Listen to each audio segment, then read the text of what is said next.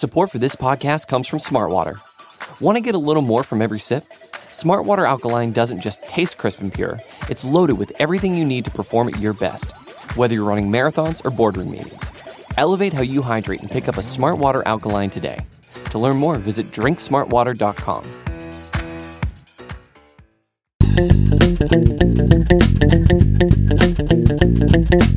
Welcome back, Buffalo Bills fans. It's Matt Warren, editor in chief at BuffaloRumblings.com and host of Buffalo Rumblings Q and A, the podcast you are listening to right now. The Buffalo Bills dropped a, a hard-fought game to the Baltimore Ravens on Sunday. Um, we've got lots to talk about the playoff picture lots of questions about how the Bills can get better. Uh, I think the Bills have been getting better even as they've been winning. So this kind of reset game is is good for Bills fans, but also the team a little bit to realize that they can't always make the same mistakes and continue winning. Um, but we've seen growth from this team both in the coaching staff and on the players. So we'll get to some more ways that they can grow uh, going forward. Uh, we'll answer a bunch of questions off of Twitter. As always, you can call in your questions for next week at 716 508 0405. You can tweet us at Rumblings Q and A. That's with the word and spelled out in the middle. Instagram, Facebook. You can email us Buffalo Rumblings at sbnation.com. Lots of ways to get a hold of us, including leaving questions in the comments section on the website. Uh, let's get to your questions.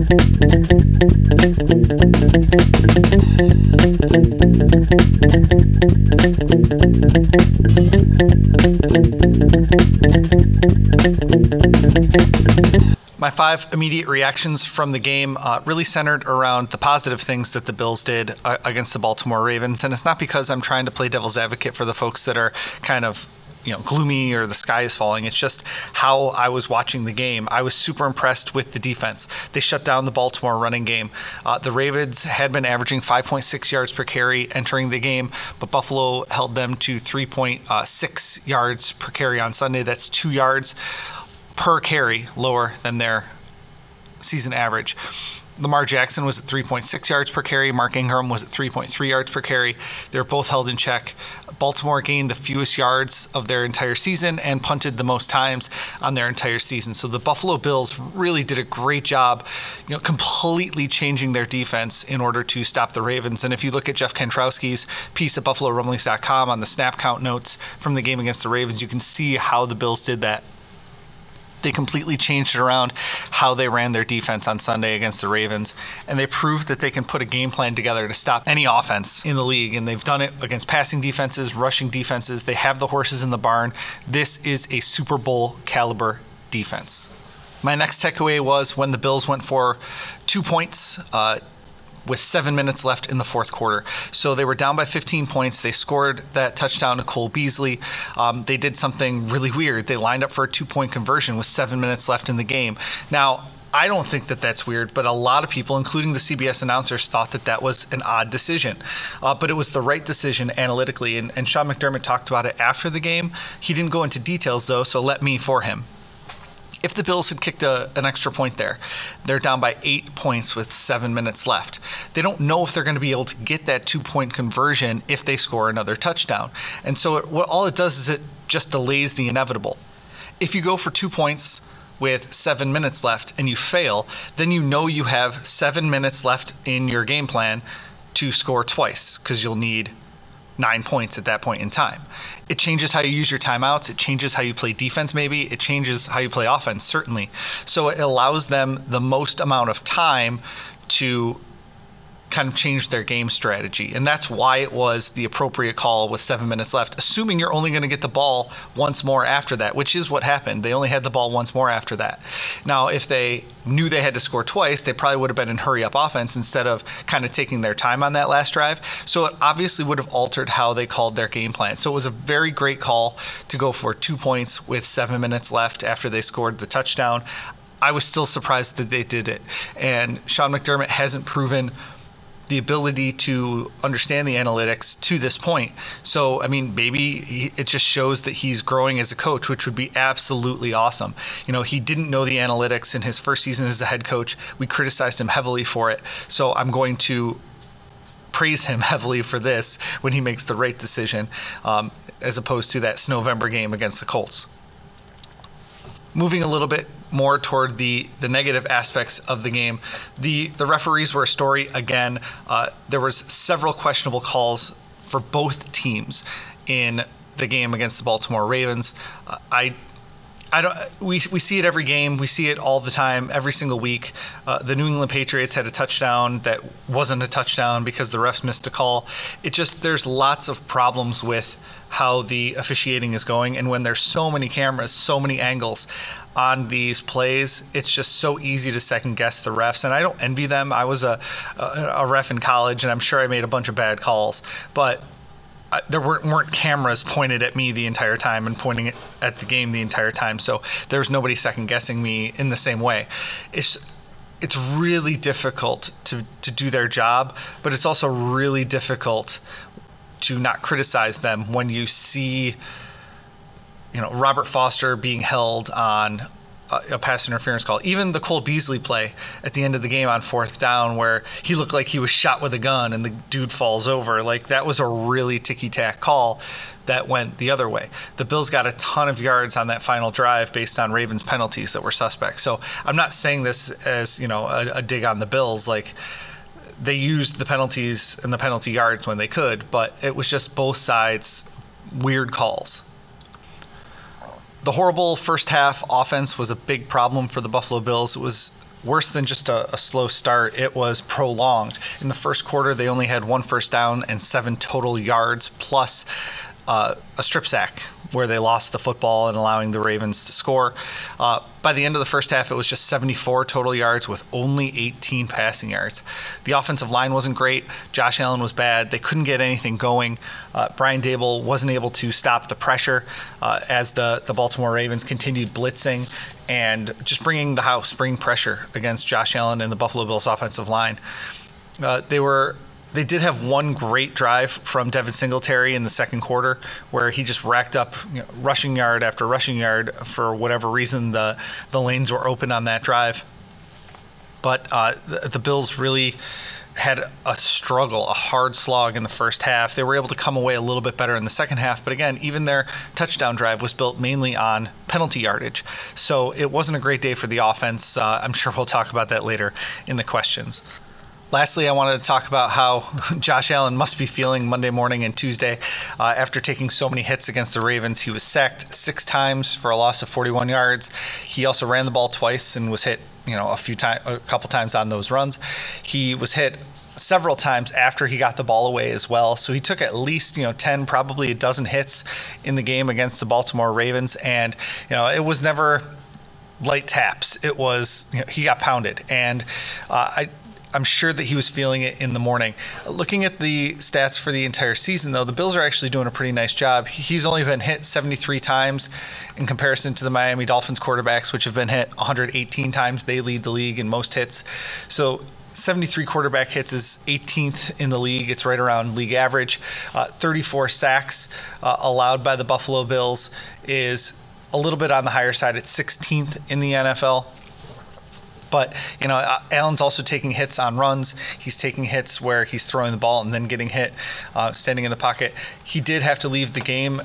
Well, he didn't leave the game, but he did uh, come up limping once after Mitch Morse stepped on him after the Bills' offensive line was knocked back into uh, Josh Allen. It was a third down uh, attempt, I believe. Uh, so he came off the field, got his ankle wrapped. We'll see how that plays into how he goes goes forward. But um, it looked like he was pretty mobile as the game went on. So I think those fears are kind of you know quelled right now. Uh, but he was still beaten and battered in that game, and it's something that they're going to have to really focus on going forward to make sure that he can sustain himself through a 19 game season.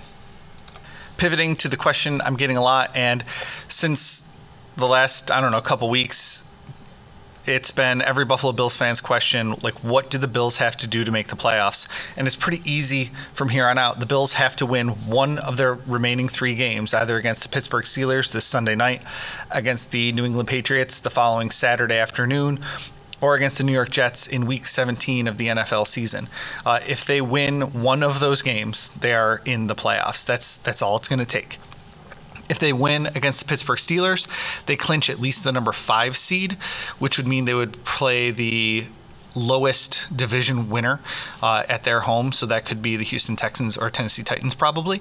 Um, the the interesting part, of course, is that they could still win the division even if they lose this week.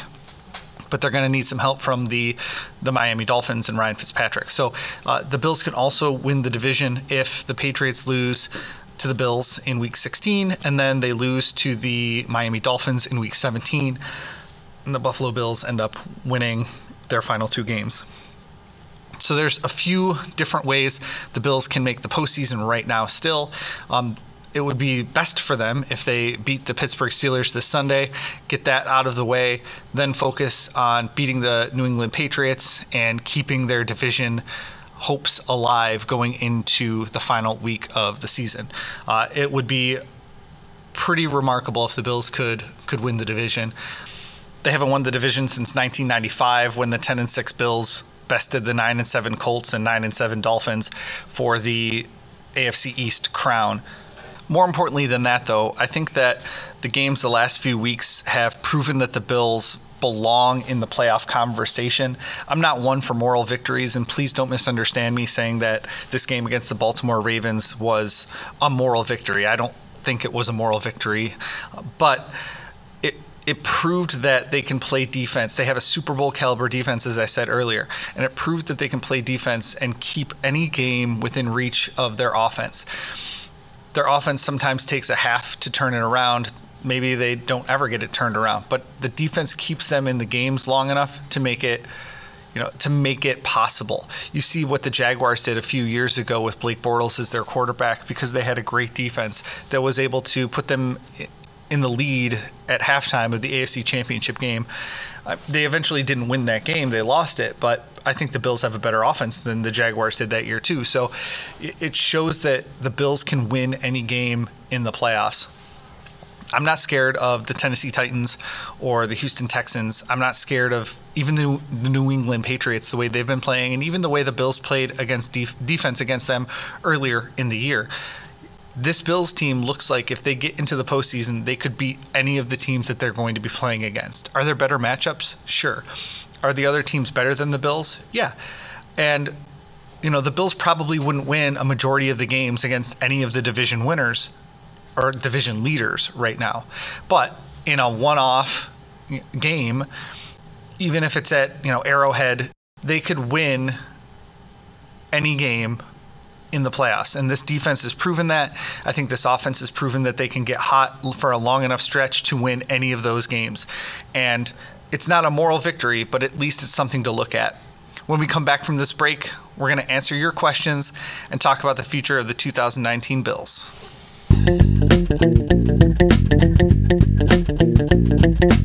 We'll be right back after this quick commercial break. Support for this podcast comes from Smartwater. Life moves pretty fast. Are you drinking water that can keep up? Smartwater Alkaline has everything you need to stay hydrated, no matter where your day takes you. Whether you're pitching a tent or your next big idea, Smartwater Alkaline can help you perform your best. It delivers a pure, crisp taste that makes it the perfect chaser after a big workout. Elevate how you hydrate and pick up a Smart Water Alkaline today. To learn more, visit drinksmartwater.com. it's Kaley Cuoco for Priceline. Ready to go to your happy place for a happy price? Well, why didn't you say so? Just download the Priceline app right now and save up to 60% on hotels. So, whether it's Cousin Kevin's Kazoo concert in Kansas City, go Kevin, or Becky's Bachelorette Bash in Bermuda, you never have to miss a trip ever again. So, download the Priceline app today. Your savings are waiting. Go to your happy place for a happy price. Go to your happy price, Priceline.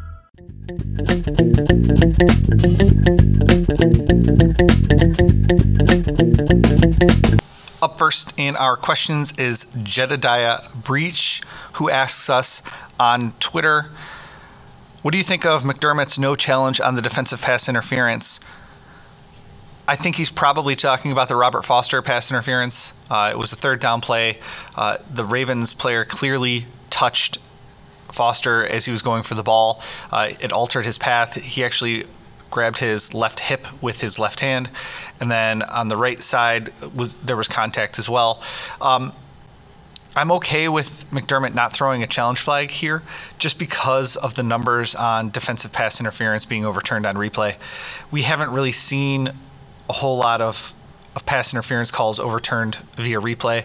Uh, it, if it was any other call, I would have been a little bit more anxious for McDermott to throw the challenge flag.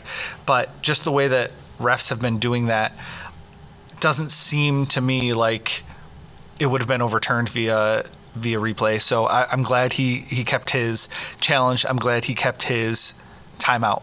Um, it, it's unfortunate that that's the way that the league has become, but just the way the the defensive pass interference is being called, I, I wouldn't have expected him to challenge that that play. Always in trouble asks us on Twitter at Rumblings Q and A, how frustrating is it to have a quarterback with an unbelievable arm but accuracy over 20 yards is trash? I'm not here to say that his accuracy over 20 yards is trash. I think it's hard to complete a pass that's 30 yards or longer. You know, when you're trying to get speed and you know the air wind speed of the swirling winds at New Era Field and everything like that.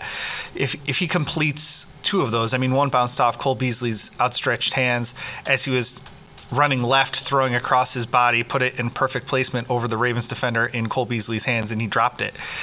If we get you know a couple different outcomes from some of those long passes, whether they were bounced off hands or you know contact from the defender. His his percentage is pretty much where it was last year.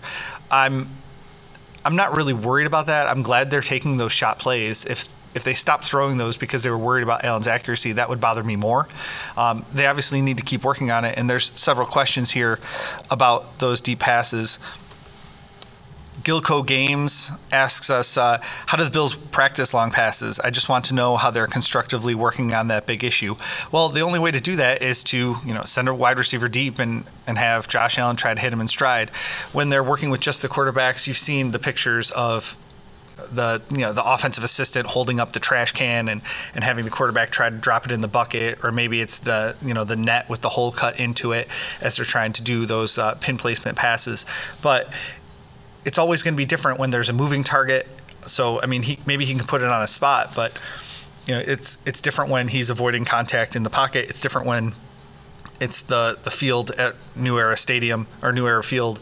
It's different when it's indoors versus outdoors. All these things affect the throw. Even just being in the game and having a little bit extra you know adrenaline going through your system can make you throw it a couple yards further than you want to. And when you're talking about something that is a low percentage play to begin with now you're you know, altering it just a little bit in in game conditions. So it's not it's not like it's an easy thing to do to practice because you're never going to simulate the game experience in practice. So eh, they're they're working on those things in practice that they should be working on but it it's still difficult to connect on that when you only get you know one chance or two chances at it in the game and and uh, the Bills did the same thing to Lamar Jackson. They took away the inside of the field on almost every play. They made him throw it outside the numbers and deep.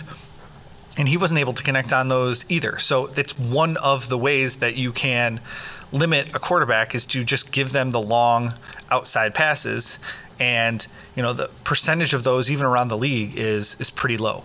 Um, obviously, Josh Allen has a problem with that. I'm not trying to dispute that, but it's it's something that a lot of quarterbacks around the league are dealing with. In kind of a similar vein, talking about the Bills' offense, the the big questions this week around the offense are how are they going to handle the the blitzes? Uh, the Ravens sent a lot of pressure after the Bills, and it really hampered them in the first half and really throughout the game. Um, JK asks us, what can we do to help Josh improve against cover zero blitzes? Part of it is just being able to pick up the blitz and having better communication along the offensive line. Um, Dawson Knox whiffing on a block doesn't help. Um, that was what led to the strip sack in the first half. Um, just having a couple shorter routes, hot routes that everybody's on the same page can really help. Um, I, I, thought Allen did a good job of escaping several times against the Baltimore Ravens. Uh, we saw it uh, where he was able to keep his eyes down the field, and um, you just have to be able to burn them in those situations. And not every defense is going to have the cornerbacks and the safeties to play cover zero against the Bills' offense, and uh, the Ravens were. So that was part of it too. Go Bills UK asked a similar question after the Ravens set the tone for rattling Josh with the blitz. I would argue that I don't think he was rattled. I just think they weren't able to get anything done. But uh, after the Ravens set the tone for rattling Josh with the blitz, can we call an offensive plan to beat the Steelers' pass rush? And a plan B or adapt if plan A doesn't work?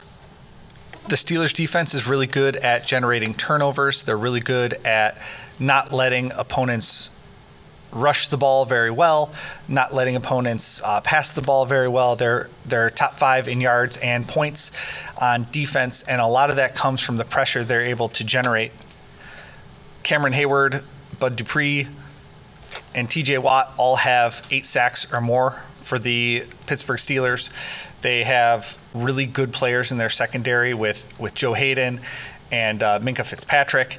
They've they've got the horses to to really rattle the Buffalo Bills offense. So it's going to be up to Brian Daboll and really the offensive line to protect Josh Allen and open up holes for for Devin Singletary. I hope they go a little bit more run focused in this game. It's not like they weren't run focused against the Baltimore Ravens. Devin Singletary had you know a good number of carries against the Baltimore Ravens. I don't think that was an issue. Um, but dialing up more of those short passes, um, I, I, think we could see some more in the screen game coming this week. Uh, it's been something that the Bills haven't really been able to execute very well, whether it's wide receiver, tight end, or running back screens. They really need to keep working on that. But I think the biggest thing that can help the Bills offense this week is their defense getting some turnovers. You know, the, the Steelers offense is 28th in yards. Their defense is fifth in yards. A couple well placed turnovers by the Bills defense w- could really help their offense this week. Um, and it's not usually something I say, but they just they need to get the ball from the inexperienced Pittsburgh Steelers offense. David Goltree asks us on Twitter, where's the weakness on the offensive line? Was it great defense by the Ravens or was it poor play by the Bills? We have uh, Jeff Kantrowski doing his analysis article on just that very thing uh, over the next day or so at Buffalo Rumblings. We should get that article on Wednesday or maybe early, early Thursday morning. Um, I don't know is the right answer. Uh, Jeff is going to be doing that a little bit. I wasn't able to watch the offensive line as closely as I wanted to on my initial watch, and I haven't had a chance to go back and rewatch the game just yet. That's why I set, uh, set uh, Jeff on that quest. Uh, so we'll see a little bit more of that as the week goes on for the Buffalo Bills. Uh, make sure you keep your eyes peeled for that. Finally, Bills Freedom 3 asks us why not give TJ Yeldon a shot and sit Frank Gore at this point. I can't see how he doesn't offer you just as much as a runner and definitely more as a receiver out of the backfield, which Allen needs desperately. Frank Gore is averaging 3.7 yards per carry this year, which seems low, but when you look back at his last several years, in 2015, that's what he averaged with the Colts. In 2017, that's what he averaged with the Colts. So it's kind of par for the course. Uh, in 2016, the year in between, he was 3.9 yards per carry. One of the things that Gore has been doing is he's been the mop up duty running back. He's been the guy carrying the ball at the end of games as the Bills are trying to salt the game away, so his yards per carry is a little bit lower over the last few weeks, it hasn't been very good. It's been under two yards per carry, if I'm not mistaken, um, against the Dallas Cowboys and the Baltimore Ravens. He just hasn't been getting the holes that he needs to to gain positive yardage, but he's in there as a steadying influence and to kind of spell Devin Singletary. Singletary's been getting a ton of carries. And that's really where the Buffalo Bills running game is focused. I don't really need Yeldon in there very much because I don't know how much he actually would bring to the table. Thanks for your questions, guys.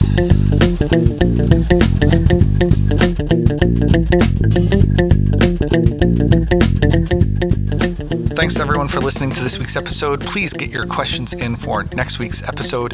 You can call us at 716-508-0405. You can tweet us at rumblings Q and A. That's with the word spelled out in the middle.